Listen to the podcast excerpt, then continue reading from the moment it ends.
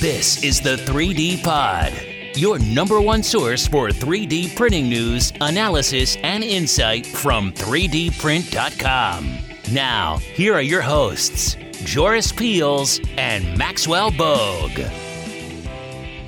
Hi, everyone. My name's Joris Peels, and this is another episode of the 3D Pod.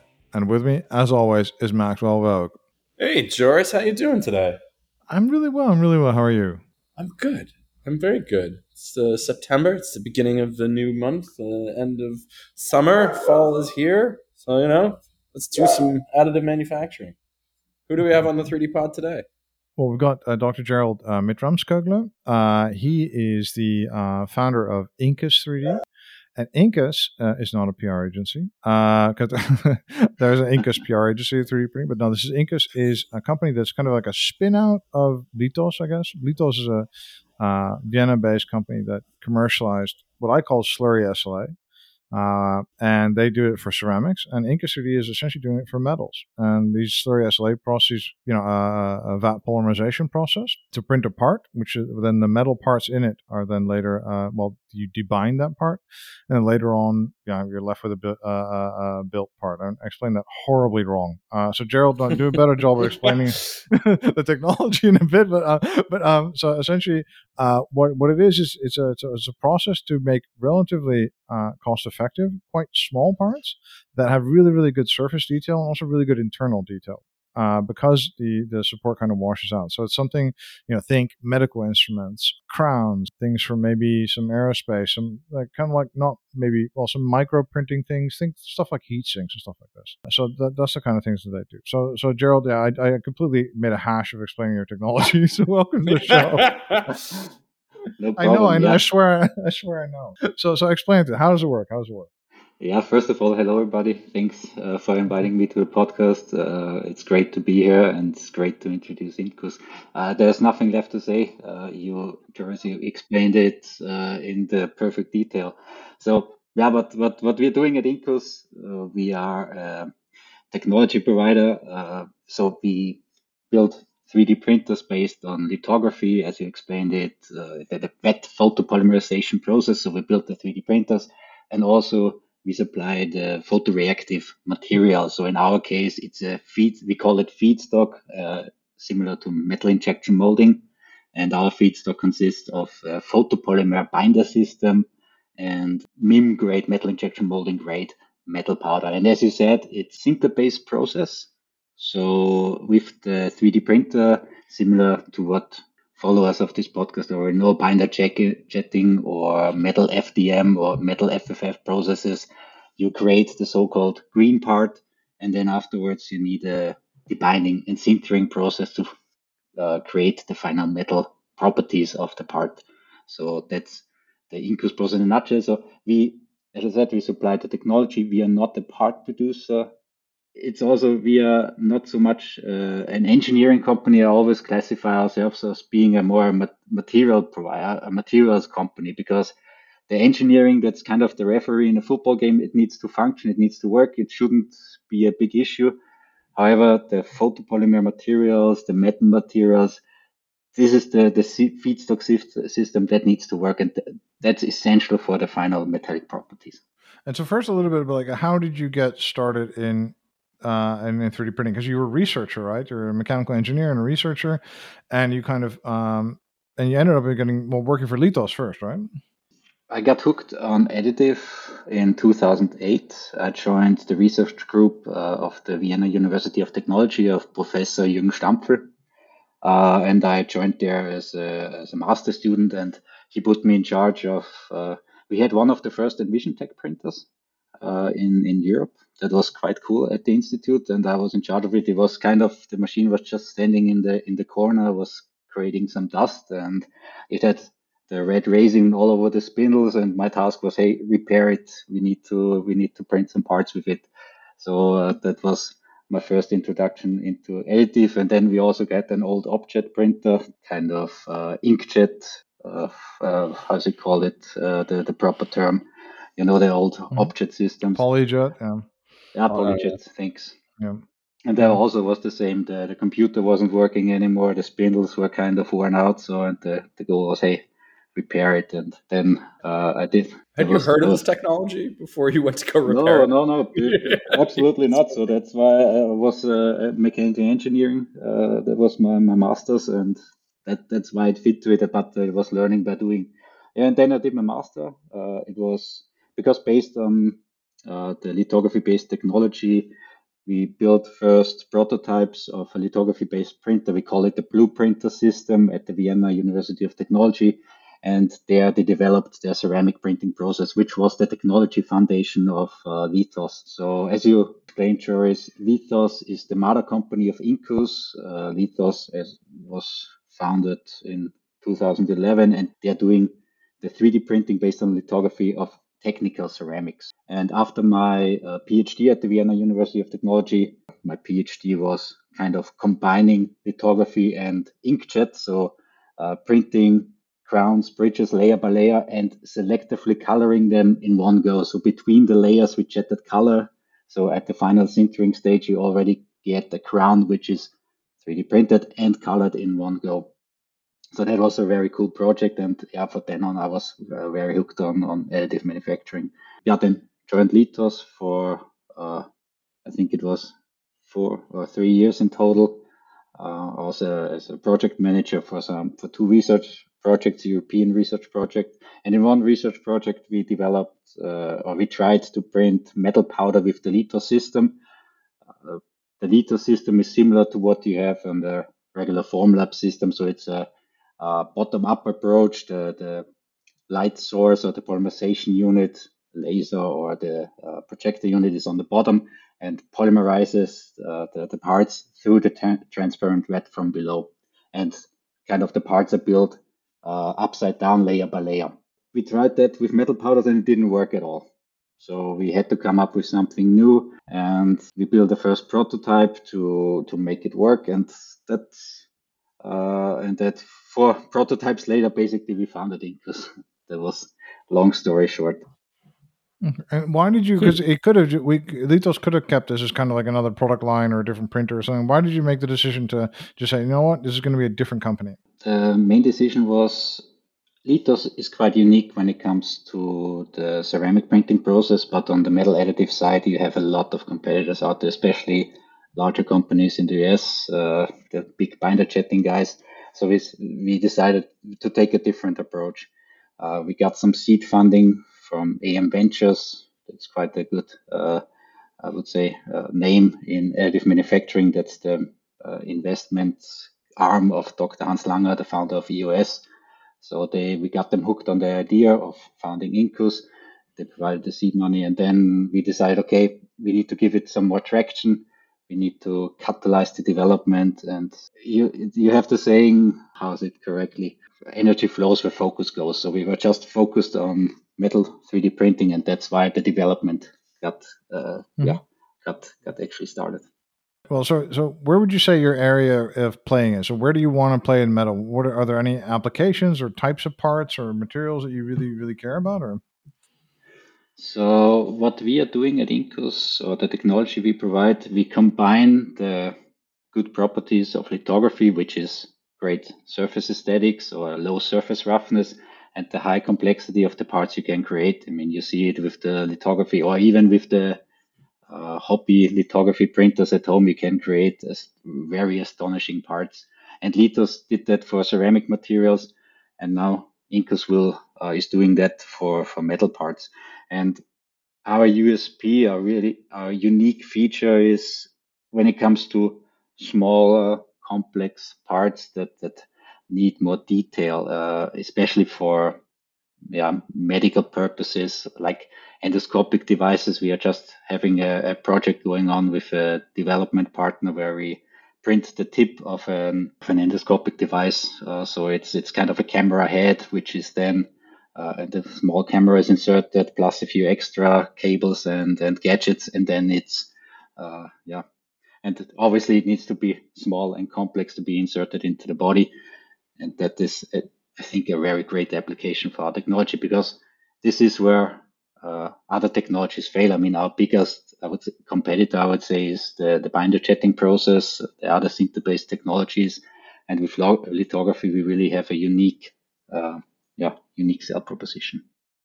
Okay, because the thing is, it's interesting that a lot of people seem to think that like either binder jet will win, or you know what I mean, or the bound metal is kind of sucky or something. But if I look at it, it could be only one.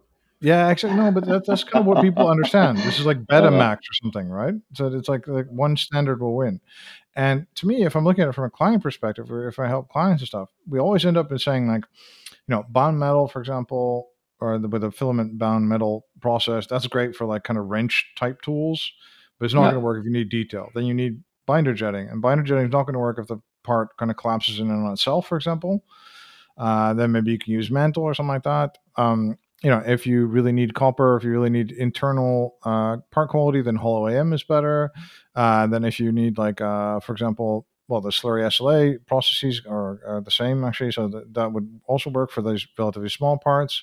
And then some parts have a better wall thickness than other ones. So, you know, for us, it's like, you know, looking from the outside in, it's, you know, fabricate works, but only for certain cases. So it's much more like a menu. You know, do you see it like that too? Like just about finding exactly the right thing, or yeah, of course. I mean, coming from the metal additive manufacturing world, we know that there is an application for most or all of the technologies out there. So it's really we complement each other. I think with metal FDM or the FFF process, we don't really have too much overlap. We have a bigger, let's call it part overlap with binder jetting, because we certainly can print larger parts as well as the binder jetting guys can do. Of course, then we need to match them in terms of print speed, which we at Formnext we're gonna show a larger machine, which we will then be competitive with that as well. But our really the niche which we are focusing on at the moment, because their print speed is not, let's say, the most important factor. It's really you want the functional part, is when it comes to small and complex parts that also have a good mechanical properties or good microstructure of the metal. And does that mean 3D printing processes are definitely complementary? But then do you see yourself like, I love the medical device to me is just huge and unexplored, and it's always going to get smaller and more accurate, and the volumes are there, the quality. Is it for that kind of stuff? Do you automatically then get drawn into kind of more high quality stuff? My favorite application at the moment, and I hope we can, we always, if you follow us a little bit on our social media activities, we post a lot of dental applications lately, and I hope we can really. We are working with a production partner to set up a production process for dental brackets. Lithoz already has achieved that for ceramic brackets, and we are hopefully doing the same soon with metal brackets. So those are really small, complex pieces that also need to be highly functional, and obviously need to fulfill the mechanical criteria you need for those applications. And then what are some other applications like that? Because I like any kind of complex mechanical stuff now. It's like really. So do you have more stuff like that, or do you? Yeah, I'm like sure. We have one customer that's we're allowed to name. That's MicroMeme in Japan. That's our first Asian machine. They are near Osaka, and their focus is obviously metal injection molding, but on a very microscopic level. The one application we have with them, we are not allowed to name their customer. It's an injector chamber into a gas injector into a combustion chamber. So that's the right word for it. And here the properties, the assembly is the big feature we are solving with this part. So typically this part was made out of 4 pieces. So you had the body of the injector, and you had 4 tiny nozzles that were kind of welded, soldered into this body. Those are kind of special nozzle design to I'm not a gas flow expert in this, but to really create a good mixture of the burning gases. So in this case, we just printed it as one part. You save the assembly, and you're able to add some extra features in it that would not be possible with conventional manufacturing. And here, if you gain this extra benefit in additive manufacturing, then that's a great application. Mm. I like this very much. I love nozzles generally, like expansion nozzles, foaming nozzles, any kind of nozzle for any kind of industrial extrusion process. Are you trying to get more business in like this application focus or? Yeah, we all in additive manufacturing, I think we are looking for the right application for our technologies. And this is what we are generally doing with our customers. If we see that there's great interest, we set our application engineers on it and we try to develop the application together with our development partner then. And then hopefully at one point we can convince the higher ups to then invest and really look into the technology in more detail and then ideally buy a machine. And the machine is only because that's the one thing. No? You don't need just the 3D printer, you really need the whole production chain, yeah. And that's also the sintering furnace. So it's never just it's only the binding and sintering. So it's really a profession almost by itself, and there's a certain learning curve you need to consider when investing in any sinter-based technologies. Not just with our lithography technology, also you have the same in FFF and binder jetting. As soon as you need some sintering, that's another special topic you need to consider. And then post-processing on top of that, right? Like you still have to. Of course. It's also only symbolic. I mean, you also have those small steps in between the dirty steps nobody's talking about. Now you have the decaking or the depowdering of the parts from the print bed. Then you maybe have some extra cleaning step. Then you need to put them into the debinding and sintering furnace. Then maybe you need to cut off supports. In our case, we have a support-free printing process, but maybe you need sintering support, so that's also an aspect you need to consider. So you have the freedom in design, but that doesn't mean you can be ignorant in the design. So you really need to design the part for additive or for that certain additive manufacturing system or technology you're actually using. It seems like really exciting, but also really dangerous because you're a startup, you don't have infinite resources, but it seems like the sales cycles are going to be super long, right? That's there are some positive,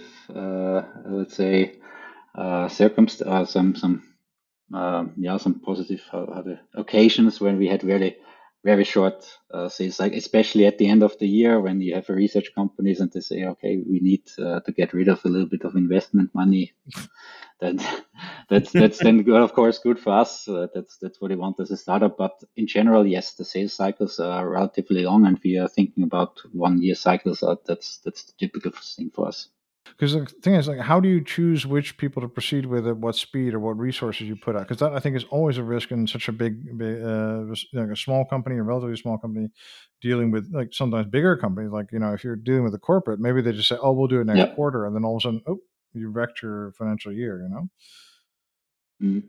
Yeah, we typically charge for the development work as well. And then you clearly see, okay, is it just some... If there's really some actual interest behind this application, or is the customer really interested to finance the development work as well. So first of all, when we really started Incus, we did work for free, but after the first wave of interest, we said, okay, we are picking the most promising battles.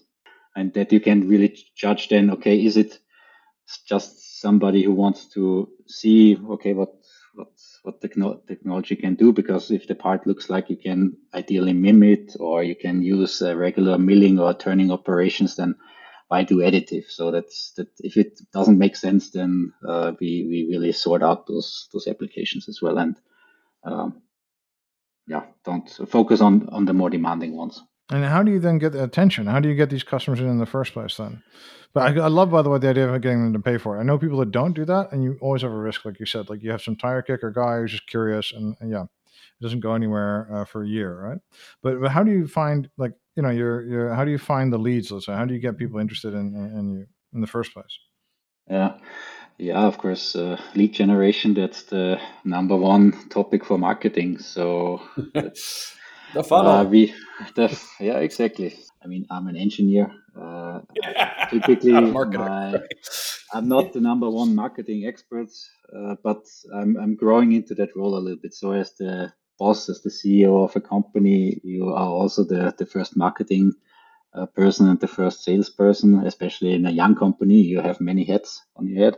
But yeah, we are just participating in many international trade fairs. Formnext is obviously one of the biggest one for us, the IMTS trade show in Chicago. Also, there are other very great 3D printing companies like the World PM that has a great 3D printing sector.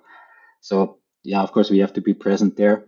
And also podcasts like this, thanks for that again, helps us a lot to get the word about Incus. Also, of course, you need... And that's one of the most important marketing tools for us as well. LinkedIn, to be active on LinkedIn and really reach the potential customers or the people who are potentially interested in your technology. So it's kind of this marketing mix you want to do. Okay. And then if we talk about the technology, I mean, I think it is interesting from the definition, the part, kind of the sharpness of the part, let's say, if you will, and also just the thing like. I love looking at this and saying, okay, the molding, micro molding tips, whatever, that kind of thing. And all these, like, I immediately see a lot of applications there, but it also looks like the technology has a lot of conveyancing in it and a lot of steps, like you mentioned. I mean, is your attempt are you going to automate that, or are you just going to stay and make the best box you can, let's say, and start with a printer, let's say? Mm-hmm. Yeah, first of all, you cannot repair a mold with it. I know that's sometimes your question, sure is. No, I meant the tip. I don't think that's usually my question, actually. No, in this case, you're asking if you can feel the build box of the part or of the printer, or what? I didn't 100%. No, what I meant to say is that there's two ways to do it. You could just say there's a couple of ways, but one is you could just say, hey, look, let's make a better 3D printer, just the box, and whatever, if you use an oven from who or this guy or the other guy, I don't care, right? Or you could say, hey, we make an integrated solution, right? We've got an oven here and all the equipment. Ah, okay. Or you could say hey, we make an integrated solution with a robot arm that does automates everything. Yeah, so those are mainly the three bigger options. Yeah. There's tons of other stuff you could be doing. So what are you guys focusing on? That's it. Our focus at the moment, or at the first 3 years of Incus, is really focusing on the printer and on the materials for that. And next year at Formnext, we're going to present an automated cleaning station. So that's kind of the dirty step I mentioned before. You need to decake the part. In this regard, the decaking of the part, or the melting of the feedstock, we call it the butter block. That's kind of the most mesmerizing process in our production chain. There are some nice videos available on YouTube. So, and this you can easily automate, because the green parts compared to binder jetting, our green parts are quite strong. So the photopolymers are quite rigid. They are thermosetting plastics.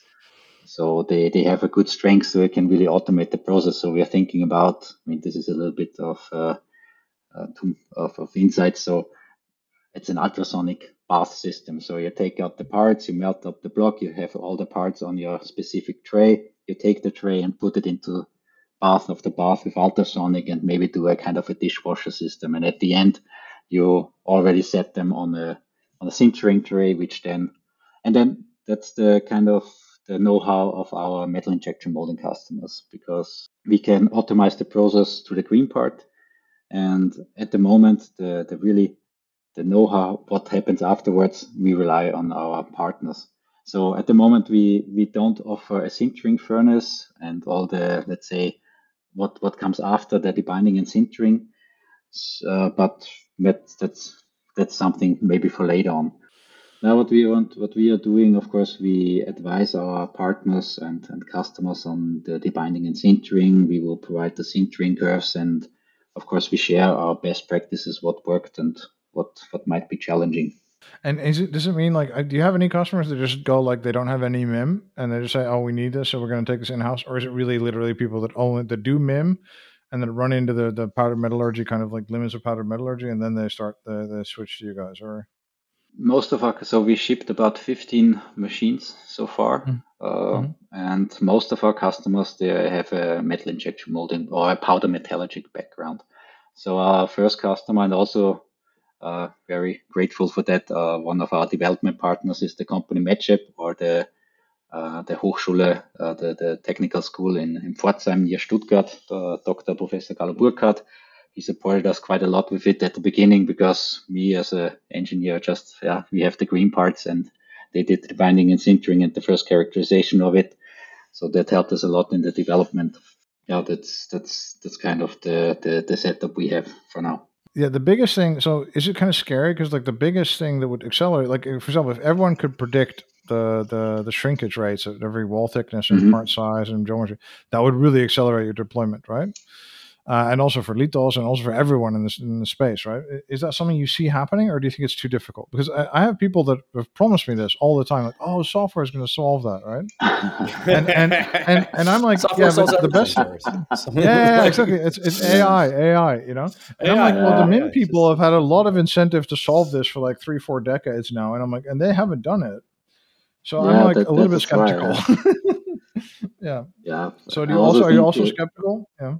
You just said it before. Now, if it's the same from metal injection molding, if the MIM people didn't solve it, so why all of a sudden, out of a miracle, the perfect solution will come for additive or for sinter based? So, but it's our experience pays off to print the part with it, because that's the beauty in additive. You print a green part, you do the sintering, and next day you have your sinter component. You check the dimensions.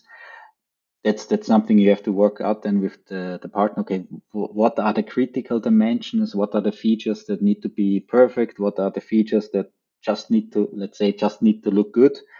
And then you optimize those features and maybe a second or even a third iteration loop. And once you have parts that are quite similar, let's say dental pieces or like crowns and bridges, those parts are similar. Then you have already the experience.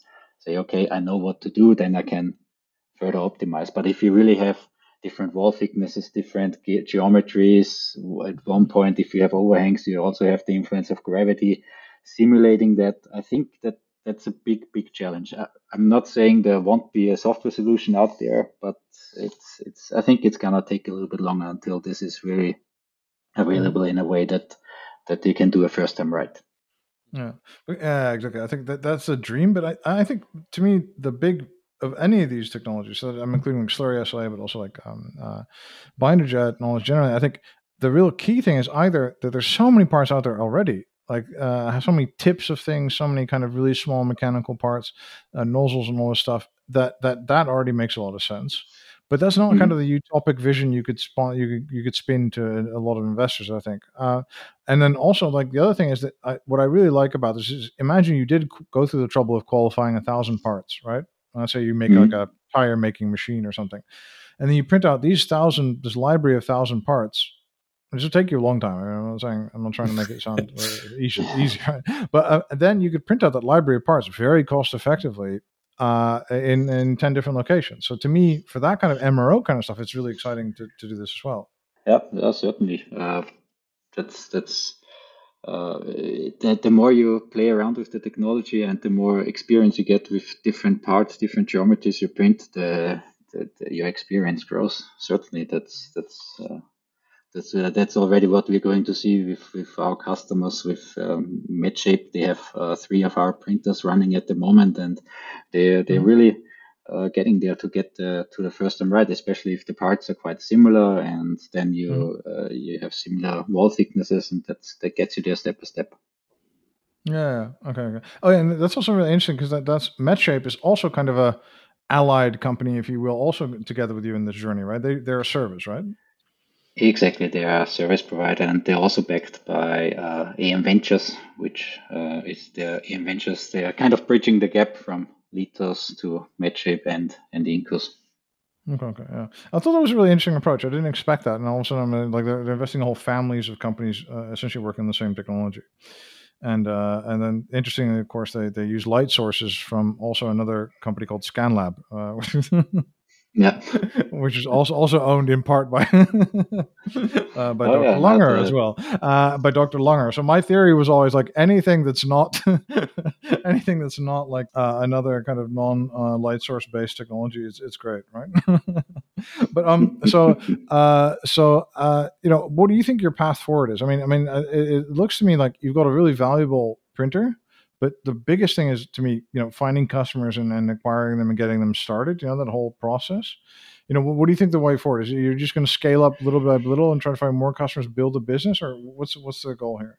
I think from a business point of view, we already had a very good year 2021, and where we really had a very kind of broke even as well. But the next steps, what I see, my vision for Incus would be to really implement lithography for an industrial application. For instance, I told you before, the bento brackets, or having a medical device which is manufactured with our technology really in masses, so we could in some way substitute metal injection molding in a really, let's say, smaller scale, up to maybe 50,000 pieces a year and something like that. So that's what I would see from the Incus, that's where I see the Incus technology happening in the next couple of years. Of course, that takes a lot of finding the applications with the customers and developing those applications, but we are on a good track for that already. Okay, and from a technology viewpoint, what do you hope to be achieving? So for us, we're offering our laboratory size print at the moment. It's the HemaLab 35. And next year, Formnext, we want to launch our production system. And the production system, it's similar to capacities or similar throughput compared to the larger binder jetting technologies you find out there at the moment. So it's to just show that lithography is not limited to a minimum throughput. You can also easily scale up lithography. You see that if you're you obviously are an 3D printing expert. You see the company, also Vienna-based Cubicure. They're also doing lithography printing of thermoplastic-like photopolymers, and they just launched a very large production system based on lithography, and their throughputs they are showing are just phenomenal. And this is something we are planning to do with metal lithography as well. But also, not only the printer is only symbolic, what we are trying to do, it's really setting up the whole production line. As I said, you need the decaking, you need the cleaning, and ideally you don't need manpower then to sort the parts, to put them on the sintering tray. And all of those steps they need to be developed. Yeah. And then, what I think is, do you think on the light-based? I mean, there's a lot more going on. We see already LED, we see LCD, we see lots and lots of different galvos, we see lots of different light sources. Do you think that the light sources are going to develop faster than, for example, inkjet heads? Because at one point, inkjet heads are getting, Zara and HP are going to improve them. But do you really think that light, because it's used in so many projection technologies and so many different kind of technologies, is going to go faster? There's certainly some development happening. I mean, since I'm in the lithography business, I think we have seen 3 generations of DLP chips coming, which further increase the resolution.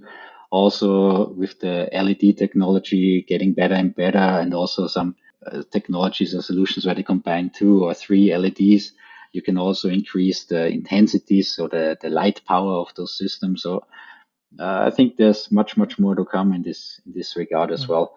So obviously, you have a large advantage when the mass populace wants this technology for other reasons, and it just happens to work with your stuff. So, our demands are also on the ceramic side. They're quite. We need a very high light intensity. So since with regular, let's say, call them unfilled resins, you can live with very minimal power, maybe 10, 20 milliwatts per square centimeter of light intensity. In our case, we need ideally 10 times more. And then you get a little bit, you shift from, let's say, the low cost printer engines to the more industrial standard ones. But I think one thing we haven't talked about is materials. I mean, is it you work, right, titanium, copper, also precious metals, right? That's something that I know. I didn't. You do gold, and it's also vague. It's super vague on the website as well. So I'm wondering about that. Yeah, so first, that's kind of vague. Is that intentional or? We have to be vague in this regard because most of the projects we're working with, obviously, we have to make a secret about it. But it was very interesting for us when we first got in contact with a Swiss watchmaker. And then they came twice to us with two kilograms of red gold powder. So it's kind of a gold copper mixture. And next month later with white gold. I think that's kind of a gold platinum. I'm not 100% sure of that, but printing that, having an armed guard on site, and us, also our application engineers in the laboratory. And it's the first time when you see it, this kind of small amount of feedstock being worth 100,000 euros, then you think twice about the things you're going to do with it and how much you're going to put in the print, where you're going to really drop something on the floor, because obviously you should reduce the waste as much as possible. So that's quite interesting. So what we can show with our technology, printing is really the easy part. You can get to green parts quite easily if the powder morphology, so the particle size, and if the shape is quite similar to, let's say, the 316L or titanium we are using regularly, then it's quite easy to transfer that to new developments, newer metals as well. So copper, tungsten, precious metals are quite easily printed also already with the similar binder system. So there's not much alteration needed for that. But once again, the bigger challenge then is the binding and sintering, because different metals obviously need different sintering atmospheres. For stainless steel, you achieve best results, let's say, with hydrogen or forming gas, which is 5% hydrogen, 95% argon. Copper, you sinter typically in nitrogen. So there are, and titanium, we go in high vacuum. So that's something you need to consider when you really think about introducing sinter-based additive manufacturing into the workshop, which type of materials you want to do with which applications, what kind of material properties do you need at the end. And this really is most responsible for the costs or for the technology you need to invest in. Mm-hmm. Yeah. I really like luxury goods industry for I know there's lots more use now for things like molds, and also things like, they make 3D prints and put them inside leather, for example, and they also make 3D prints to imprint on leather and stuff like this. And the watchmakers have a lot of IP on in 3D printing as well, or not a lot, but some. Richemont has some IP, and other people as well. And I know they use it, and they never tell anyone about it. But I think it's a really exciting industry. Also, it's the reduction of waste is obviously a big topic there. So. In our case, since the metal or the gold powder is really bonded in the feedstock, everything that you can easily retract it out of the printer, because the printer itself is hermetically sealed. You cannot lose the powder. So everything you clean off, basically you can retract again. So they typically burn all the paper, all the tissues you use for cleaning the parts or cleaning the printer. You just gather in a bag, and then it's burned, and the gold powder then is extracted again. So that's quite an interesting workflow they have. Yeah, definitely for the cost of their materials that can be very. And sintering, of course, if you would do powder bed fusion, you would have problems with recycling that. Well, not always, but depends. And is there an ideal shape? Is there because the thing is I joke about in powder diffusion, it's if it looks like an acetabular cup, we can print it, right? And if it looks like anything else, then self-supporting dome is ideal, right? But is there an ideal shape for your technology as well, or? No, what I typically say is the ideal shape is complex, because if you have, let's say, a standard cube, or if you have a perfect sphere or something like that, you easily see any printing artifact. But if you have, let's say, a more dendritic or an organic structure, you can hide print effects quite easily. But if you say, okay, I'm only focusing on cubes and assess the quality of the print with quite easy shapes, then those are then the more challenging parts, and you cannot hide any print artifacts there. So other than that, with the printing itself, we have on our HemaLab, on the laboratory size printer, a building field of about 90 × 56 millimeters. You can print the whole block basically, or fill as many parts as you want. So the printing typically is not the biggest issue. Of course, you have some limitations when it comes to wall thicknesses. I mean, we can also not trick physics. So typically, depending on the aspect ratio, you can go down with the wall thickness to 0.1 millimeters. Let's say if you have if you have a text on the surface, maybe even smaller. But it always depends on the part a little bit. But for us, the really USP is, and where we're always happy when we see when a customer comes to us, they tried it in other technologies, let's say in binder jetting, and then they come here with lithography because of the higher green strength. The green part works. And then also typically the binding and sintering, especially for the smaller parts, is not the biggest challenge because gravity has not such a high influence. Yeah, a lot of parts collapse in green state, right, in binder jet. So, and that's also like not something that people can simulate. So, yeah, it's also right. Kind of annoying. So Gerald, where do you hope to be in like 5 years? Where do you hope to bring the company, to what state or to what place? Or so we just celebrated our 3-year anniversary of Incus, and that was quite a nice party. So very happy to be the boss of a young, motivated team, and they are all doing a great job. So in the 5 years, I hope that we can grow even faster. At the moment, we are 25 people from 15 different nations, and I hope we can still set up Incus even more diverse and with more experts from different fields. And, of course, finding the industrial applications, that's what we want to do. So ideally finalizing the work on the dental brackets, also on certain medical devices, because at the end, I think that's also the general theme in 3D printing. At the end, the customer doesn't care about if it was manufactured additive or not. The part needs to perform. It needs to fulfill all the relevant criteria. And of course, it should be economic to produce as well.